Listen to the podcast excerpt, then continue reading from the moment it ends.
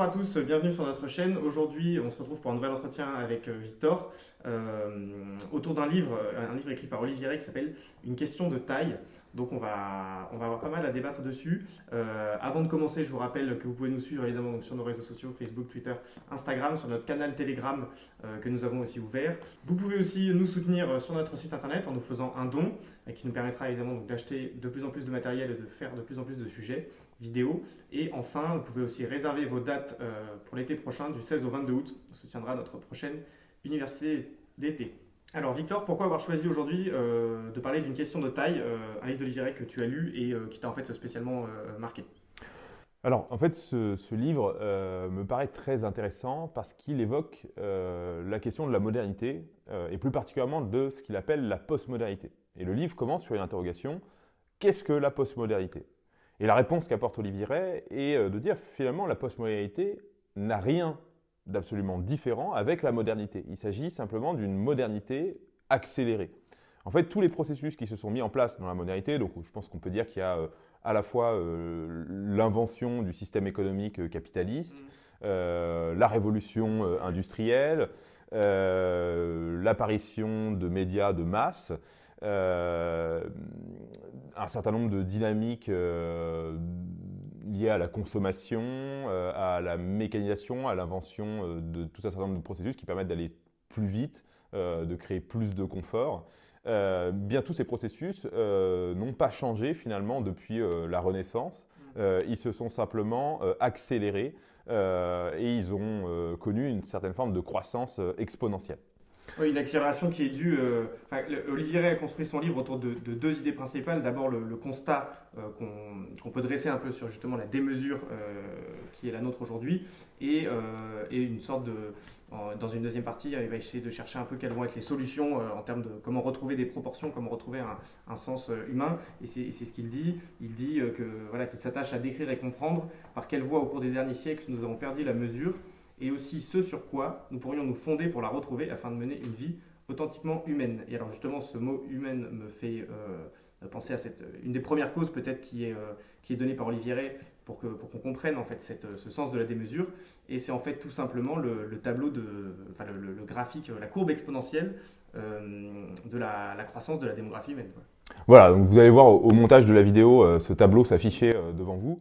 Et alors ce qui est vraiment frappant quand on regarde ce tableau, euh, c'est de voir que finalement la, courbe donc euh, d'individus, enfin de, population humaine, euh, donc ça a été réalisé par des recherches parce qu'on n'avait pas de statistiques en moins 10 000 avant Jésus-Christ, mais en fait reste globalement stable jusqu'au 19e siècle.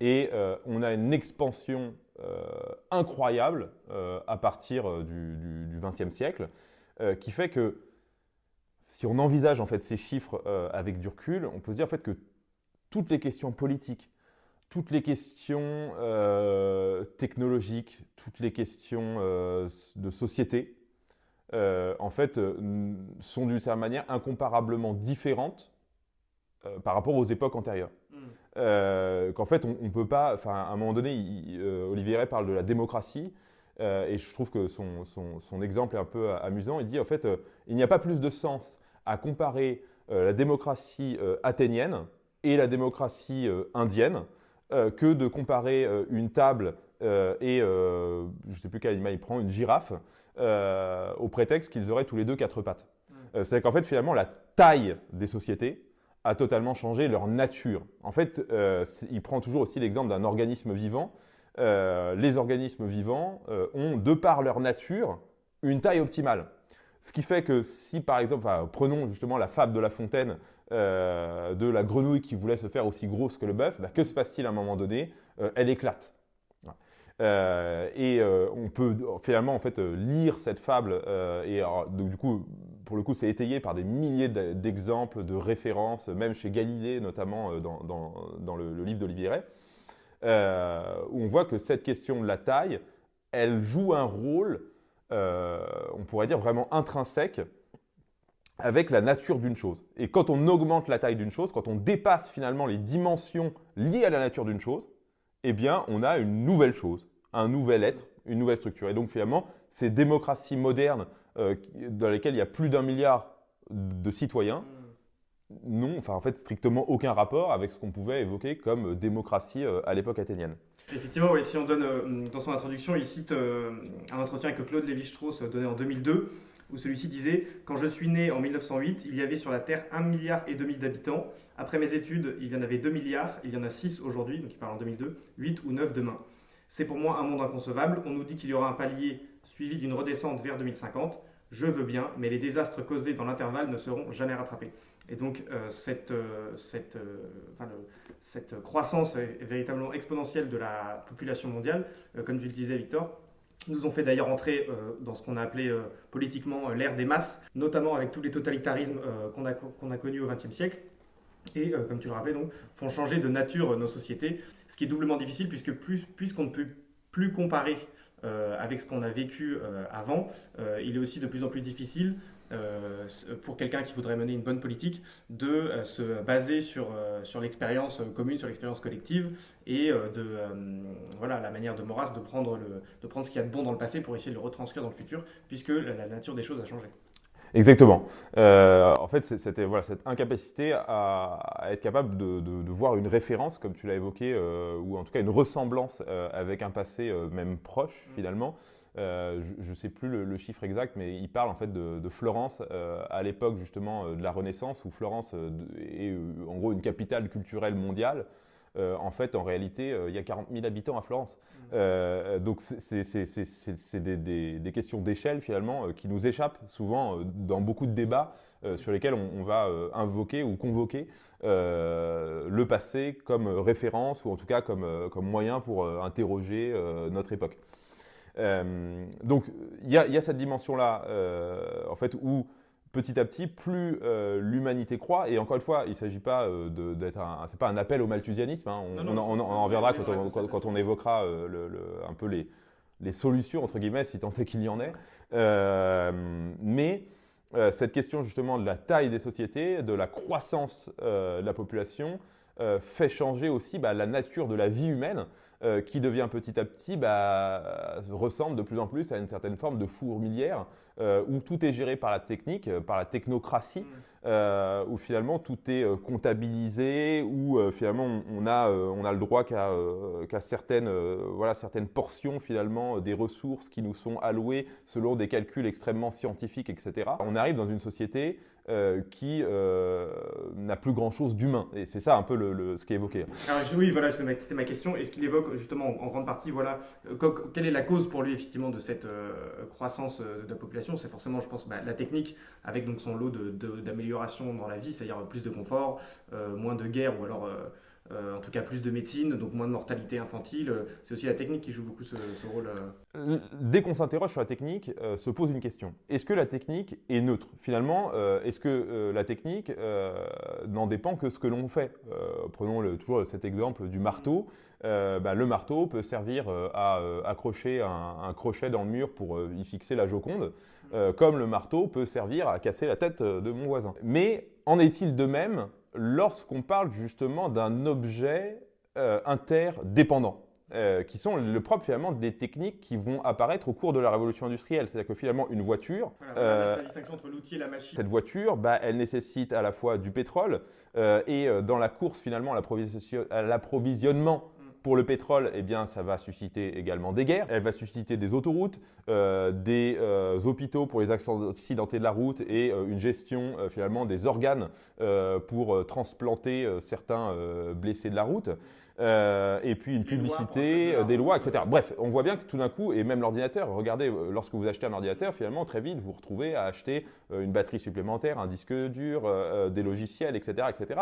Et finalement, c'est un achat qui se démultiplie et qui petit à petit va prendre une place dans, dans, votre vie incroyable. Que, que, Olivier est un penseur qui, que personnellement, je classerais au carrefour de plusieurs penseurs dont, on a déjà évoqué les noms ici, que ça peut être Serge Latouche, Ivan Illich, Alors, particulièrement Illich, hein, puisque c'est Illich qui cite vraiment, en fait, c'est un livre presque autour de, la pensée d'Ivan Illich, euh, qu'on peut rappeler d'ailleurs qui est un, prêtre catholique, euh, qui fait partie un peu des, premiers à s'être interrogé justement sur l'essence de la technique et les changements qu'elle occasionnait comme bouleversement dans le monde. Oui, Bernanos en fait faisait aussi cette, euh, cette remarque. Euh, il voit une différence fondamentale en fait entre l'outil qui, ne serait que le prolongement de la main, euh, comme peut être voilà un marteau, des, petits outils simples du quotidien comme il y en avait, et donc la différence entre un outil et une machine. cette machine qui justement suppose, comme tu disais, la machinisation du monde, donc notamment bah, le meilleur exemple restant la voiture, les, les, réseaux autoroutiers, etc. Et ce que ça modifie ensuite, tu parlais d'interdépendance, ce que ça modifie dans nos comportements, effectivement. Alors je rebondis un peu là-dessus. Euh, donc du coup, en fait, quand on pose la question de la technique, on se pose la question finalement de son euh, orientation idéologique. Est-ce que finalement derrière la technique il y a une idéologie? Bah, En fait, la réponse elle est compliquée parce que c'est à la fois oui et non. Euh, quel est, on pourrait dire, le, fond idéologique derrière la technique Derrière l'objet, au final, il y en a assez peu, si ce n'est ce que va induire l'objet comme dépendance, utilisation, interdépendance, ce qu'on vient d'évoquer. Mais euh, dans le, derrière le développement technique, il y a aussi une idée un peu d'idéologie du progrès qui fait que finalement, euh, il est de, presque une sorte d'impératif euh, moral que d'améliorer constamment le monde en vue de gagner en temps, en énergie, en efficacité et en confort. Hmm. On pourrait encore étayer ce propos. Et là-dessus, il donne euh, un exemple, euh, enfin, il donne plusieurs exemples sur, sur l'école, sur la santé, euh, et un assez éloquent, je trouve, sur la voiture. La voiture nous est présentée comme vraiment un des dons précieux, des cadeaux que nous a apporté la révolution industrielle. Si on en réfléchit bien, si on y réfléchit bien, la voiture, d'une part, elle a eu pour conséquence un, un, changement massif des paysages et de la géographie. Euh, on a construit des routes, des autoroutes, des parkings. Euh, et finalement, on a adapté l'espace à l'automobile. Ça, c'est un premier point. Deuxième point, la voiture était censée nous faire gagner du temps. Et Illich pose la question de est-ce réellement un gain de temps si on regarde l'ensemble des euh, postes engendrés par l'achat d'un véhicule? D'une part, pour s'acheter un véhicule, bah, il faut consacrer peut-être plus de temps à son travail euh, afin euh, d'amasser la somme qui permettra l'achat du véhicule. Puis ensuite vient l'entretien, euh, le stationnement, l'essence, et puis le rachat du véhicule une fois que celui-ci sera obsolète.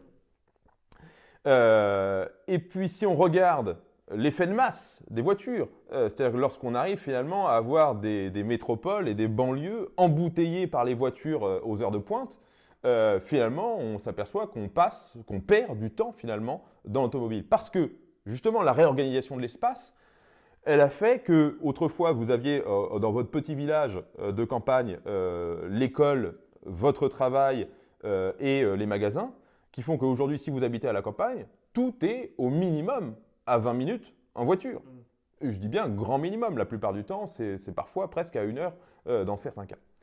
Euh, donc finalement, si on analyse euh, ce que quelque chose qui était censé, qui prétendait finalement nous faire gagner en temps, en efficacité, nous a fait perdre en réalité du temps, de l'argent et euh, toute une dimension euh, finalement humaine de notre vie, parce que tout ce temps passé dans la voiture, c'est du temps passé en moins à marcher dans la rue, à dire bonjour aux gens qu'on croise. Je crois que c'est Illich, encore une fois, qui dit que la, vitesse maximale à laquelle peut aller la vie sociale, c'est celle d'un vélo, parce qu'en fait, un vélo, on a encore le temps de s'arrêter, de dire bonjour, prendre son temps, de regarder le paysage.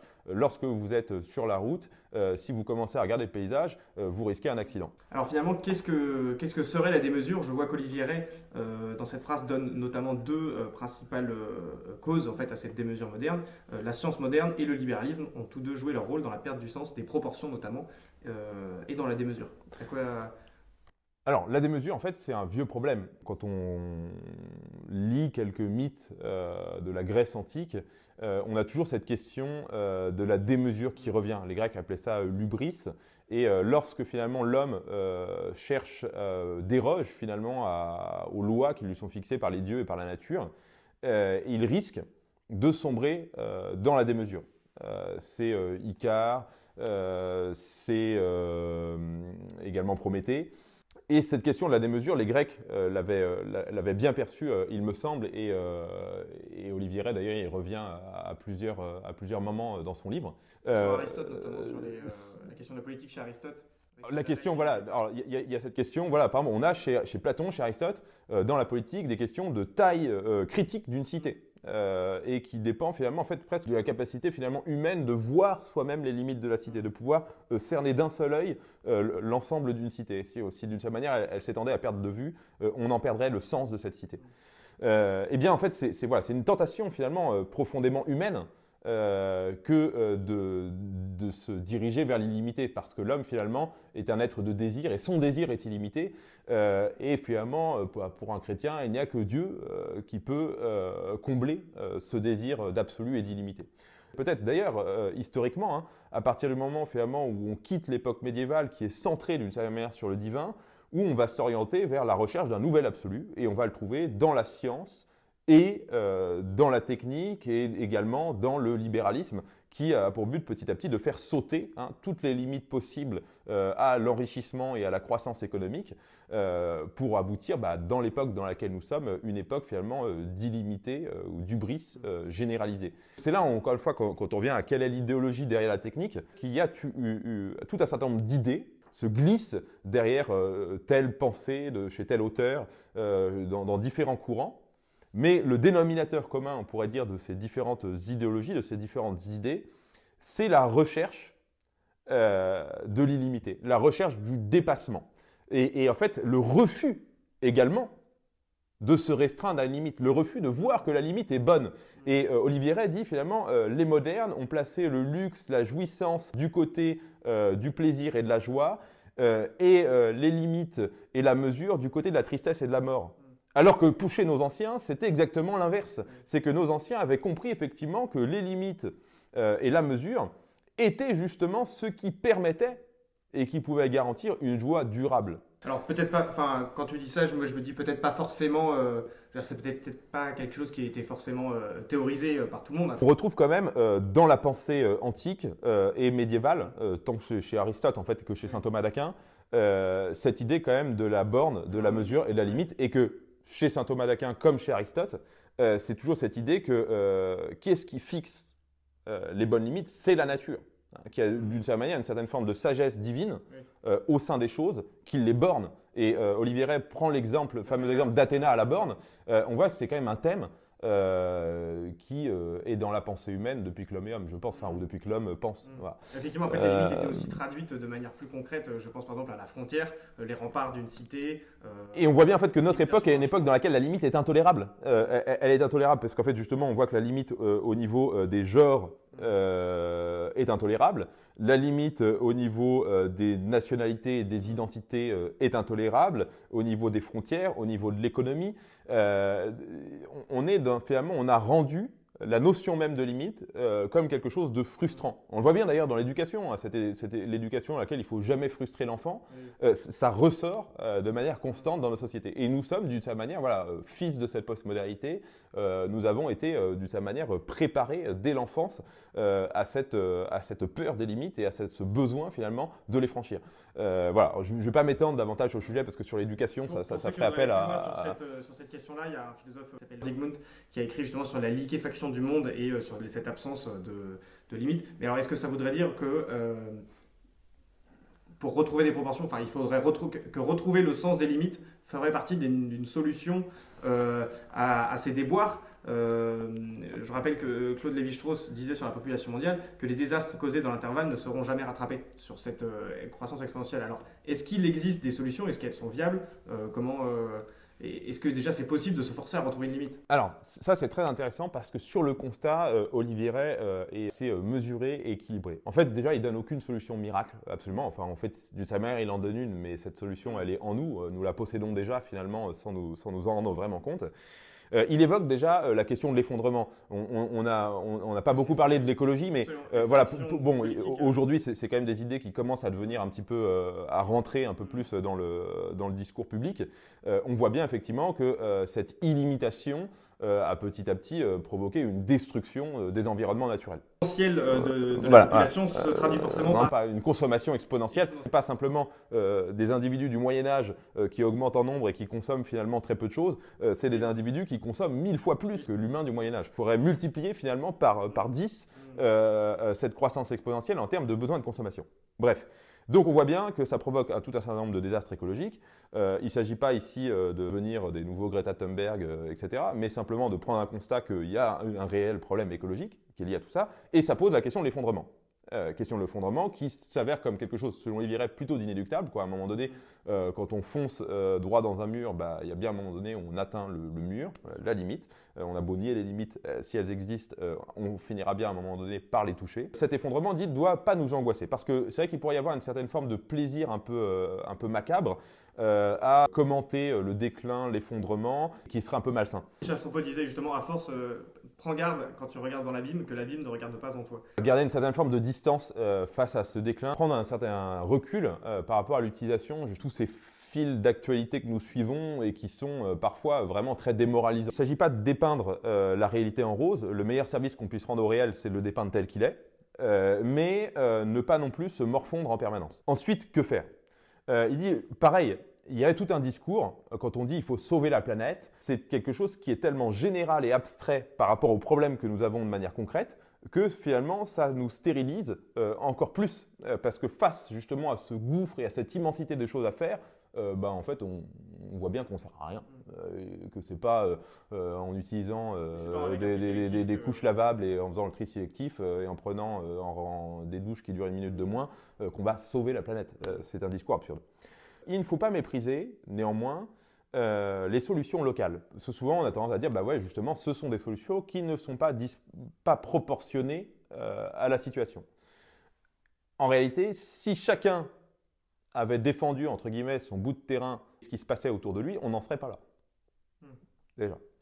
Et d'autre part, euh, il s'agit au contraire de trouver des choses qui, dans notre vie, finalement, permettent de redonner du sens à cette vie et à la, retransformer de manière plus humaine dans le choix de nos métiers, euh, voir finalement est-ce que la place qu'a pris euh, le travail et un travail qui a pour but uniquement d'acheter des choses dont nous n'avons fondamentalement pas besoin mais qui sont devenues des nécessités en raison de la, forme qu'a pris notre société aujourd'hui, est-ce que finalement on ne peut pas chercher à s'en extraire d'une manière ou d'une autre pour retrouver plus de temps avec nos amis, avec notre famille avec nos enfants? Également, quand il parle de l'effondrement, il dit aussi il faut voir que cet effondrement, ce n'est pas l'effondrement du monde, c'est l'effondrement d'un monde. Le retour euh, à des formes de vie qu'aurait pu connaître l'humanité, alors si tant est que la Terre n'ait pas été totalement euh, asséchée et détruite euh, par des pesticides et des engrais chimiques, pourrait peut-être retrouver la joie de vie un peu débarrassée de tout un certain nombre finalement de, nuisances. On, a pu le voir d'ailleurs parfois pendant le confinement, le fait de rester chez soi euh, d'être un peu contraint à retrouver sa famille, euh, à, vivre à la maison. Ça peut être l'occasion de dépression, de, plein de choses horribles, mais ça peut être aussi l'occasion pour beaucoup de gens de, se remettre en cause finalement sur le sens qu'avait pris leur vie, du papillonnement permanent, euh, de course à toute vitesse dans tous les sens, qui devenait terrifiante, extrêmement dévorante en termes d'énergie, même d'énergie intérieure, vitale. Ça a aussi eu un effet un peu inverse d'accentuer justement les stress dans la population et chez toute une partie de gens qui sont déjà plutôt malheureux. Tout ça est lié à la solitude, les choses ne se sont pas passées de manière euh, unilatérale. Quelle est la solution que propose Olivier Ray Concrètement, c'est ne pas faire les choses parce qu'elles euh, auraient une certaine efficacité absolue sur euh, le ralentissement du processus actuel. Mm. On est impuissant là-dessus. retrouver simplement, faire des choses parce qu'elles sont bonnes et belles et qu'elles redonnent du sens au présent. Ah, il dit retrouver le sens de l'ici et du maintenant en vue de l'éternité. Ça participe de, tout le travail euh, voilà, qu'on a essayé de faire ces dernières années au niveau de la reconquête euh, euh, individuelle, c'est-à-dire avant de pouvoir changer les choses au niveau collectif, il faut savoir se changer soi-même et ça participe d'une certaine forme de sagesse antique. comme on a pu le voir. Et effectivement, la reconquête de nos modes de vie et de, de retraditionnaliser, entre guillemets, retrouver le sens euh, de ce que nous faisons, ne plus devenir euh, voilà, des simples consommateurs. En fait, à l'image de cette émission, euh, qui, est, qui ne doit être vue que comme des sortes de cartouches intellectuelles qui vous sont données afin de pouvoir ensuite changer vous-même la, façon dont, vous vivez, dont vous voyez le monde, dont vous pouvez agir, que ce soit politiquement ou au quotidien, etc. et ça ne doit pas être vu juste comme comme un simple plaisir euh, intellectuel, comme une consommation. Et il faut faire de même dans la vie, c'est-à-dire toutes, nos, toutes, les choses que nous consommons, euh, il, faut devenir plus euh, comment dire, acteur de son bien-être et acteur de sa vie, redevenir plus producteur de certaines choses. Ça participe d'une réhumanisation finalement. Comme on l'évoquait enfin, dans, nos discussions sur la question du potager ou des choses comme ça, on ne nourrit pas avec son potager. Voilà, c'est souvent par miracle on arrive à faire pousser deux, trois trucs qu'on y retrouve. C'est aussi du sens et du plaisir. Avant d'y trouver une efficacité économique, de résilience, etc., euh, etc., qui sont des aspects également importants. Je dirais que c'est une démarche un peu, un peu globale qui permet, dans une société euh, où le sens est peut-être justement ce qui a le plus disparu de tout, parce qu'on a l'impression qu'on fait tout par impératif de, temps, de rapidité, de rentabilité, que dès qu'on prend un peu de recul sur notre vie, euh, on s'aperçoit euh, qu'on ne sait plus pourquoi on fait les choses. Et retrouver le pourquoi des choses et le sens de la mesure, c'est quelque chose de, crucial. Même si, ce sens semble crucial, puisque on, sait qu'il y a eu d'une part bah, voilà, une perte de la spiritualité, donc j'ai une perte de, perte de sens au niveau spirituel, et si à cela vient s'ajouter euh, la perte de sens dans nos gestes du quotidien, en fait. Euh, parce que euh, ça n'a jamais été porteur de sens d'appuyer sur un bouton d'une machine à laver ou d'un thermomix plutôt que de passer deux heures, faire mijoter un plat au coin du feu, comme l'ont fait des générations d'ancêtres avant nous. J'aimerais bien qu'on parle quand même de peut-être de l'effondrement, parce que de, traduire en termes politiques ce que va engendrer cette démesure. Plusieurs travaux sont cités, notamment l'effondrement des sociétés complexes de Joseph Tainter, euh, cette démesure, en fait, pour terminer là-dessus peut-être, euh, complexifie aussi plus les choses, comme tu parlais tout à l'heure, l'explosion de la démographie mondiale. Euh, à cela, il faut ajouter le fait que nous consommons beaucoup plus que les gens du Moyen Âge. Une société démesurée qui s'effondre, si les gens sont dix fois plus nombreux qu'une société normale, ça fait pas juste dix fois plus mal, ça fait 100 fois plus mal parce que là, une complexification des rapports humains s'est faite à cause de cette, euh, de cette démesure en fait. Euh, rapport humain et rapport technique aussi, parce qu'en fait finalement, en fait, c'est comme vraiment un château de cartes où, euh, voilà, où des dominos qui s'effondrent, ça, entraîne des réactions en chaîne. Ce qui, ce qui est le plus à redouter dans cet effondrement, c'est la transition euh, et ça, là-dessus, euh, bon, il y, a toute une littérature et des milliers de vidéos sur Internet. Je pense qu'on y est déjà, d'une certaine manière, entré dans l'effondrement, à mon avis, pour moi, depuis, euh, depuis 20 ou 30 ans, en fait. Mm. Les choses semblent s'accélérer ces derniers temps avec l'épisode de la Tout-19. On voit bien, en fait, voilà, que cette complexité et interdépendance fait que, voilà, quand il y a une chose qui pète, ça appelle dans sa chute tout un certain nombre d'autres choses. Très bien, merci Victor. Euh, on peut donc dire que pour une fois, c'est la taille qui compte. Euh, chers téléspectateurs, si vous souhaitez euh, approfondir un peu ces questions, donc tout d'abord, je vous recommande une question de taille d'Olivier Ray, euh, d'Ivan Illich, Énergie et Équité notamment, aussi aux éditions Le Rouge et Noir, qui est une jeune maison d'édition assez talentueuse. Vous pourriez trouver L'effondrement des puissances d'Elo Polkor, qui a été justement préfacé par Olivier Ray et qui montre bien voilà, la question de la démesure et de l'effondrement des sociétés complexes. Sur le même sujet, euh, je vous ai cité le livre de Joseph Tainter. Et euh, voilà, vous pouvez aussi retrouver sur cette question voilà, de la perte de sens et des, euh, grands changements liés à la démographie et à la révolution industrielle. Vous pouvez également voilà, lire Serge Latouche, Gustave Thibon, qui aussi bah, voilà, apporte un peu un regard chrétien sur ces, sur ces changements du monde. Victor, est-ce qu'il y a quelques actualités avec Academia? Bien sûr, chers amis. Déjà, je voudrais vous parler de cette vidéo. N'hésitez pas à la partager, à l'aimer, à la commenter, parce que, nous, ce que notre travail, ce que nous essayons de, de, développer, comme vous le savez, nous le développons en tant que bénévole. Et euh, si ça vous plaît, bah, n'hésitez pas à nous le dire. S'il y a des thèmes que vous voulez que nous abordions, n'hésitez pas euh, à nous écrire et à, nous proposer des thématiques. Euh, nous sommes également disposés à faire des rencontres, à, voilà, développer vraiment cette, émission. Pour l'instant, il y en a une par mois. Vous pouvez aussi nous, nous suggérer des, des, invités. Voilà. Des gens invités ce qui est d'Academia Christiana euh, et des projets, donc toujours l'université d'été. Cette année, donc, euh, comme on l'a dit en début d'émission, elle aura lieu du, 16 euh, au 22 août. Les inscriptions ne vont pas tarder à ouvrir. Euh, voilà, donc euh, n'hésitez pas à en parler autour de vous. Euh, si vous connaissez des, jeunes qui cherchent à se former, n'hésitez pas à les mettre en, relation avec nous. Pour les projets, je dirais un peu plus vastes, on a un objectif qui est de développer nos formations sur toute l'année. Et pour ça, nous souhaiterions acheter un bâtiment qui nous permettrait d'organiser des formations beaucoup plus vastes sur des domaines comme ceux qu'on a évoqués, à la fois découvrir des, savoirs manuels, euh, des formations théoriques, pratiques, et un lieu surtout dans lequel on se retrouve de manière physique et conviviale sur du temps long. Ça pas une école finalement où on vient juste suivre une conférence ou un, cours par-ci par-là, mais un lieu dans lequel on vient une semaine se ressourcer, rencontrer du monde et découvrir. Et tout ça, bah, comme vous imaginez, ça coûte énormément d'argent. et c'est pour ça qu'on fait appel à vous. N'hésitez pas à faire un don par virement, par PayPal sur notre site internet. Euh, à également à parler de ce projet-là autour de vous. Si vous avez euh, l'envie de, participer à cette aventure avec nous, euh, nous sommes en, recherche justement de, personnes pour nous aider à, réaliser ce projet. Ça va sans doute prendre un petit peu de temps, mais voilà, en tout cas, on est déterminé pour l'accomplir et ça ne se fera pas sans votre soutien. Voilà, encore une fois, merci pour votre écoute et surtout, n'hésitez pas à aimer, partager cette émission. Au revoir.